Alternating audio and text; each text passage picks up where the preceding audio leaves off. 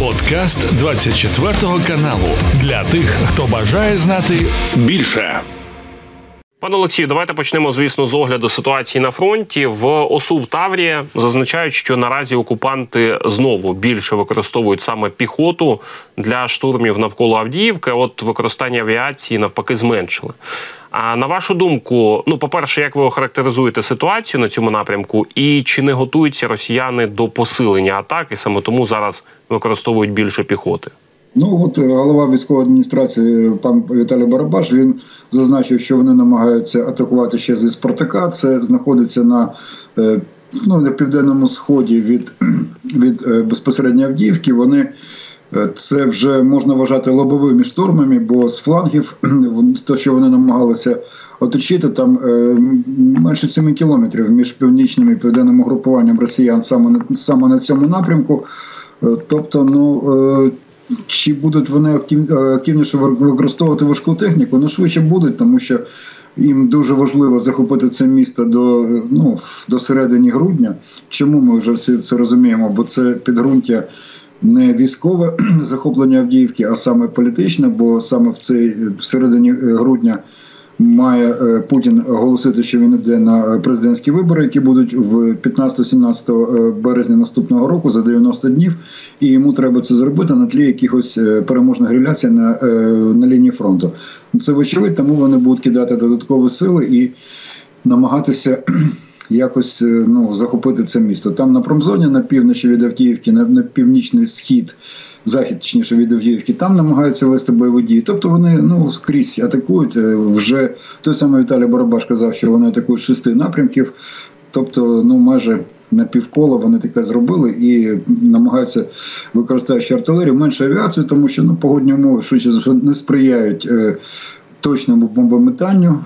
Чи може там посилили ми наші засоби протиповітряної оборони, які не дають е, ближче підійти російським літакам бо вони нам вони ж не заходять, намагаються не заходити в зону нашого враження, кидають здалеку, а погані погодні умови можуть впливати на те, що вони ну не, не так точно можуть використовувати авіацію.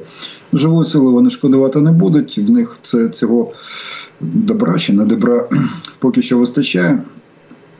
Тому ситуація там е, вкрай складна, але е, вважати, що росіяни здатні досягнути якогось успіху не варто, тому що вони вже, хоча б тому, що вони вже почали готувати собі, як то кажуть, е, задній хід, відхід з цих е, ну пропагандистських е, наративів, тому що вже і Шойгу, і різні різні там військові експерти починають казати, що не вони намагаються наступати на Авдіївку, щоб захопити, а ще наші збройні сили роблять там потужні наступальні дії.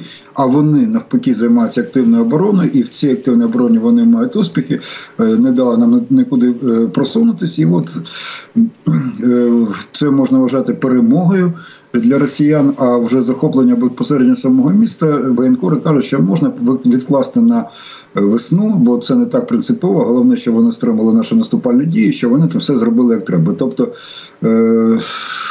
таким чином вони швидше за все розуміють, що захопити Авдіївку не вдасться, а треба якісь гарні новини про те, що ми тільки що порозмовляли, то от е, гарними новинами буде брехня про те, що вони відбили наші наступальні дії.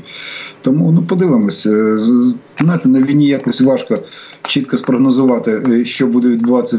Ну можна робити плани бойових дій, але спрогнозувати, як вони будуть проходити, ну важко сказати, тим більше, що це не наша плани, а плани Росії. Пане Олексію, щодо лівобережжя Херсонщини, так само хотів запитати. Аналітики інституту вивчення війни зазначають, що збройні сили України зберігають ну певний плацдарм на лівому березі і продовжують свої операції. От, все ж таки, ви кажете про Авдіївку. Дійсно, тут російська пропаганда почала казати, що нібито вони там в активній обороні. А на вашу думку, на лівому березі Херсонщини як росіяни можуть діяти? От до чого вони там можуть готуватися? Ну вони вже готуються. Вони створили, е, ну принаймні на папері, це е, повітряна десантна дивізія 104. Насправді це е, ну тільки назва, бо там е, людей, які дійсно готувалися як, як десантники. Це все ж, що хто б що не казав в будь-яких збройних силах. Це штурмові загони. Це ну літа не хочеться казати. Ну це найбільш підготовлені війська. Ще з штаб навіть сил спеціальних операцій. На кшталт. Я не кажу, що це сили спеціальних операцій, але це люди, які навчені і мають бути підготовлені саме для наступальних дій. Ну десант в оборону його не ставлять. Він зазвичай працює в тилу ворога або намагається зробити якісь е, штурмові дії. Ну от ці наступальні штурмові дії росіяни спробують е, робити на лівому березі Дніпра біля Херсону для того, щоб не дати нам можливість створити плацдарм. Ці е, там наша е, морська піхота, що там знаходиться, це не можна вважати плацдармом для подальшого пересування наших військ. Це намагання створити плацдарм, бо він цей плацдарм для того, щоб можна було приміщувати туди е, велику кількість е, військових сил, е, військових ну живу, живої сили, не можна казати про наших військових, тобто військовослужбовців, техніку, ну все, що необхідно для того, щоб робити далі на, на наступальні дії. Ну на Скадовськ чи на Армянська, це вже як вирішить наш генеральний штаб. Для цього треба, щоб вздовж лінії Дніпра це було щонайменше 20 кілометрів, і вглиб від Дніпра в бік тилу російських збройних сил на тимчасово окупованих теж на 20 кілометрів. Тобто, щонайменше такий квадрат 20 на 20, тоді там можна посередині цього квадрату, е, по стороні квадрату, можна е, е, робити ще на штаб переправ, понтонних переправ. В нас нам наші партнери, ми про це не дуже загострюємо увагу, передають техніку, в тому числі інженерну, яка може швидко будувати понтонні переправи, і по ним можна перевозити вже ну важку техніку, але знов таки, якщо це будуть сприятливі погодні умови. Е, чи е, вздовж нам е, вглиб ми просунулися на 3-7 кілометрів. Це мало для того, щоб це назвати плацдармом, але вширш ну вже більше 30 кілометрів, бо там є повідомлення, що ми ведемо певні бойові дії біля кринки. Це на схід на північний схід від ну, Олешків, ну, між Олешками і Кринками 30, 32 кілометри, там, ну, чи 33, ну десь от така вісня. Тобто це це через казачі лагери, лагери, тобто далі за казачі лагери, е, вверх по вверх по е, руслу по течії Дніпра до Кринки це 30 від Олешків, де ну, це як місто біля Антонівського мосту, про який ми все всі знаємо. А наша війська навіть ще вниз по течії Дніпра від е, Олешків. Е, то це ну, майже 40 кілометрів. Тобто в нормально, треба ще вглиб е, посилитись десь до 20 кілометрів. Чим, ну хоча б чому така відстань? Чому 20? Це ну 20, 25, там 18. Це якраз дальність, на яку може працювати е, російська артилерія, гарматна артилерія, не РСЗВ, а саме гарматна артилерія, щоб не дати можливості атакувати ті переправи, які ми будемо робити, перекидання наших військ саме гарматної артилерії, бо вона найбільш потужна і по кількості вона потужна, не по якості. То от такі, так, таку територію треба контролювати. І от якщо ми будемо контролювати ну що на менше 20 на 20, то це і буде вже плацдарм, на який ми будемо перекидати наші війська, але знов таки, коли на це буде сприятлива погодна умова. Бо коли буде там іти дощі, і буде е, важкий, ну не важкий, а м'який ґрунт, то ну сенс перекидати військову техніку, щоб вона загрузла, важку техніку, точніше, то е, ну. Тому тут багато, ну, багато складових. Поки що е, ми там знаходимося, ми контролюємо контролюємо е, лівий берег Дніпра, вздовж Дніпра на відстані 30-40 кілометрів. Ми наша е, морська піхота не ну і сили спеціальних операцій, звісно, там, там теж присутня. Е, вона не знаходиться стаціонарно, вона постійно переміщується. Ворог підтягує щонайменше одну дивізію. Тут ну, дивізія це від 4 до 20 тисяч, залежно як вона укомплектована. Тобто це велика кількість е, російських військовослужбовців. Ну, подивимося, що в них вийде. Швидше за все, ми будемо там триматися надалі. Ну і спробувати вже створити плацдарм. Не частково кілька ну не, не окремі там підрозділи наші, які контролюють територію, а саме плацдарм, щоб росіяни не могли підійти ближче ніж 20 кілометрів до до Дніпра. Ну на цьому на цій ділянці, що ми плануємо е, контролювати. Президент Володимир Зеленський цього тижня в інтерв'ю Associated Press визнав, що контрнаступ ну не приніс того результату, на який можливо очікували на початку його просування, але все ж таки він задоволений досягненнями сил оборони під час цього наступу літнього. От поділіться, будь ласка, вашими думками з цього приводу. Все ж таки, що б ви відзначили в досягненнях ЗСУ за цей контрнаступ? Ну, досягненням сам контрнаступ це вже є досягнення, тому що ми мали меншу кількість е, військово, військовослужбовців, меншу кількість техніки, снарядів, е, артилерії. Ми, ми не мали панування в повітрі, тому е, будь-яка армія, як казали в серед наших друзів в НАТО, будь-яка армія навряд чи би змогла хоч якось просунутись, тому що без ну, перше, що в усіх бойових статутах країн НАТО прописано, що перше це е, треба досягнути перевагу в повітрі. Ну, нас нас не було чим його досягати. У нас не було тих літаків, які би мали це опанувати. Ну сподіваюся, що на наступне наше наступальне дії вже навесні е, літаків буде ну, хоча б ну давайте, хоча б не хочеться цифри називати, а що було достатньо, не 10-15, бо це нічого не вирішить, а ну разів в 5, хоч, хоча б більше. В який спосіб? Ну це теж поки що питання. Знов таки, е, вибачте, що трошечки бік відходжу. Літаки з F-16 це літаки 70-го року, 70-х років, і в залежності від того, наскільки і як, як вони укомплектовані. Якщо нам передадуть літаки, які, е, яким вже там 40-50 е, років, з тією самою комплектацією, то це не дасть нам можливості досягнути переваги. Треба, щоб вони були оснащені. Ну укомплектовані це так дуже на загал. Ну там просто має бути бортові радари, які є в кожному літаку, які бачать е, ворожі цілі, щоб вони були сучасні, ракети, які там використовуються літаки, щоб вони теж були сучасні, тобто, щоб і бортовий радар бачив далі, ніж бортовий радар будь-якого російського літака. Це є в е, е, ну там блок 70, так званий блок 50. Ну тобто в цих модифікаціях е, F-16. Ну ракети, звісно, ті, що стріляють далі, ніж російські, там Р-1, 7 ракети повітря-повітря. Щодо успіхів чи не успіху наших наступальних дій, ну примусити ворога перейти в оборону, це вже був успіх. Ми всі очікували, що ми вийдемо на Бердянському Мелітопольському напрямку щонайменше, щонайменше на узбережжі Азовського моря. Далі там вже будемо в Криму незабаром. Е, цього досягнути не вдалося, тому що ворога було майже е, ще не менше півроку на на е, термін для для будування оцих фортифікацій трьох ліній, які вони зробили. Там лінії Соровікіна, там залізобетонні конструкції. Ми пам'ятаєте, ну ми всі я пам'ятаємо, що планували ледь не спочатку квітня починати ці наступальні дії, але витягували, витягували. Не тому, що ми були не готові, е, як наша частина наша, е, ну, цього договору з нашими партнерами по постачанню зброї. У нас все було готово, люди були укомплектовані, штатний розклад заповнений. Нам не вистачало техніки, бо Окрім людей, е, це е, сили, нам ще потрібно було засоби. От е, нам дуже чомусь повільно їх постачали, якісь були там гальма, включалися, і от протягнули ще на 3-4 місяці, і це дало можливість росіянам побудувати такі потужні фортифікації. Тому ми просунулися на Такмакському напрямку лише на 17 кілометрів. Але так, це небагато. Ми не вийшли на збережжя Азовського моря, але це непоганий результат, бо пошматували ми армію. Ми наступаючи армію, несли набагато менше втрати, ніж армія ворога, яка захищалася. Ну, Врахуємо ці е, помилки. Е, ну, навіть не помилки, врахуємо цю ситуацію, тому тому що е, зараз нам на чому треба зосередитись. Ну крім того, що казав президент Зеленський, що треба зараз переходити частково в оборону на певні ділянка фронту, укріплювати там фортівційні споруди. Нам треба накопичувати зброю або ну, власне виробництво ми не зможемо повністю забезпечити. Навіть Росія не може свій військово-промишлений комплекс, використовуючи на 100%, не може забезпечити свою армію і тому звертається за допомогою в Іран, в Північну Корею, в Китай.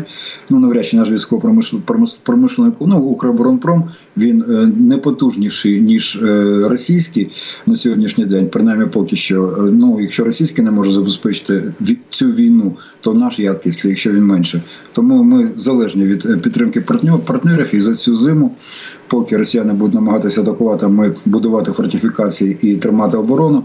Ну якось все ж таки знаходити спільну мову з нашими партнерами і переконувати їх е, медійно переконувати, дипломатично переконувати в тому, що нам е, потрібна не просто е, зброя сучасного виробництва, хоча нам передається не саме найсучасніша зброя, давайте будемо відверти, а нам потрібна зброя великої кількості.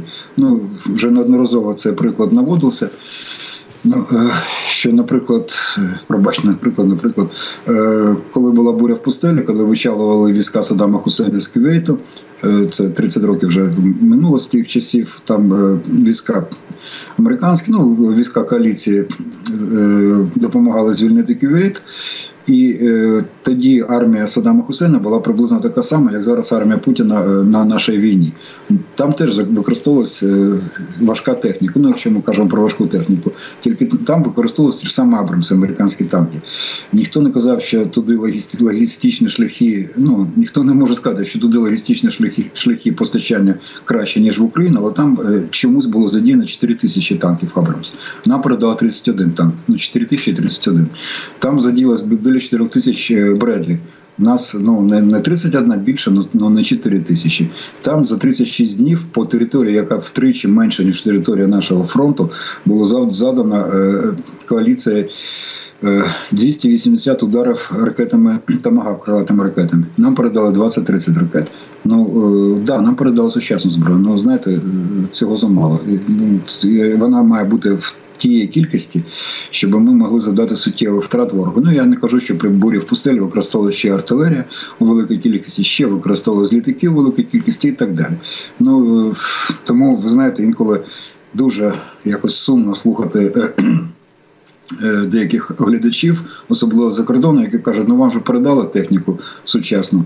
Е, чому ви не досягаєте успіху? Може, вам взагалі нічого не треба передавати? Ну, пам'ятаєте ці е, певні статті. Ну да, 4 тисячі танків проти Саддама, проти Путіна тих часів.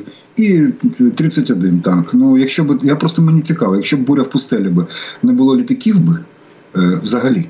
Е, не було б е, там гавків взагалі, і був би 31 Абрамс. От вони могли б змогли б перемогти армію Саддама Хусейна. Чомусь мені здається, що ні. Ну то таке. Пане Олексію, дійсно, президент Зеленський так само зазначив, що на жаль, але навіть за весь період нашого літнього наступу ми так і не отримали всієї вже обіцяної допомоги від союзників, не те, що там те, що нам хотілося би, те, що вже обіцяли. І от зараз у Конгресі Сполучених Штатів продовжуються ці дебати щодо того, чи голосувати за допомогу Україні, чи не голосувати. І от там окрема кількість республіканців зараз е, знову вимагають від Джо Байдена, як вони кажуть, плану чіткого плану перемоги України. України, а не плану про те, як не допустити програшу. От на вашу думку, це скоріше все ж таки маніпуляція, чи Байден дійсно не може надати от такого плану? Е, це маніпуляція більше більше схоже, бо є є, є чітка чітка позиція. Це не дата на програти. Ну, ну з іншого боку, е, ви знаєте, вони грають на тому, що нема визначення, чіткого визначення, стратегічного визначення сьогоднішньої адміністрації е, Сполучених Штатів, що таке перемога ну, з точки зору наших партнерів зі Сполучених Штатів. Е, що вони що, що мається на увазі? Ми маємо зупинити е, росіян на певних е, ну, на рубежах, наприклад, на тих самих, де де вони зараз знаходяться. Ми маємо дойти до Владивостоку, Ми маємо прат на Червоній площаді з жовто-синіми прапорами. Ми маємо розчавити, розгромити російську армію. Тобто, от має бути концепція. Ну не план на наступний рік війни, бо немає такі такі плани, ніхто не робить. А є концепція стратегія. Тобто, що що, що ми маємо на увазі під е, перемогою в цій війні. Як як, як, як вона має виглядати? Навіть в нас е, всі всі по-разному сприймають цю перемогу. Ну, наприклад, багато хто каже, що треба вийти на кордони 91-го року, в яких е, офіційно були визнані, і це ми можемо вважати перемогою війні. Ну інші кажуть, що цього буде замало, тому що ну гарно вони відтягнули свої ракети на 10 кілометрів від кордону 91-го року. І будуть далі продовжувати обстрілювати нашу територію своїми ракетами. Ну це що війна закінчилась, чи це перемога? Тобто тут багато вже питань. І е, республіканці грають на тому, що.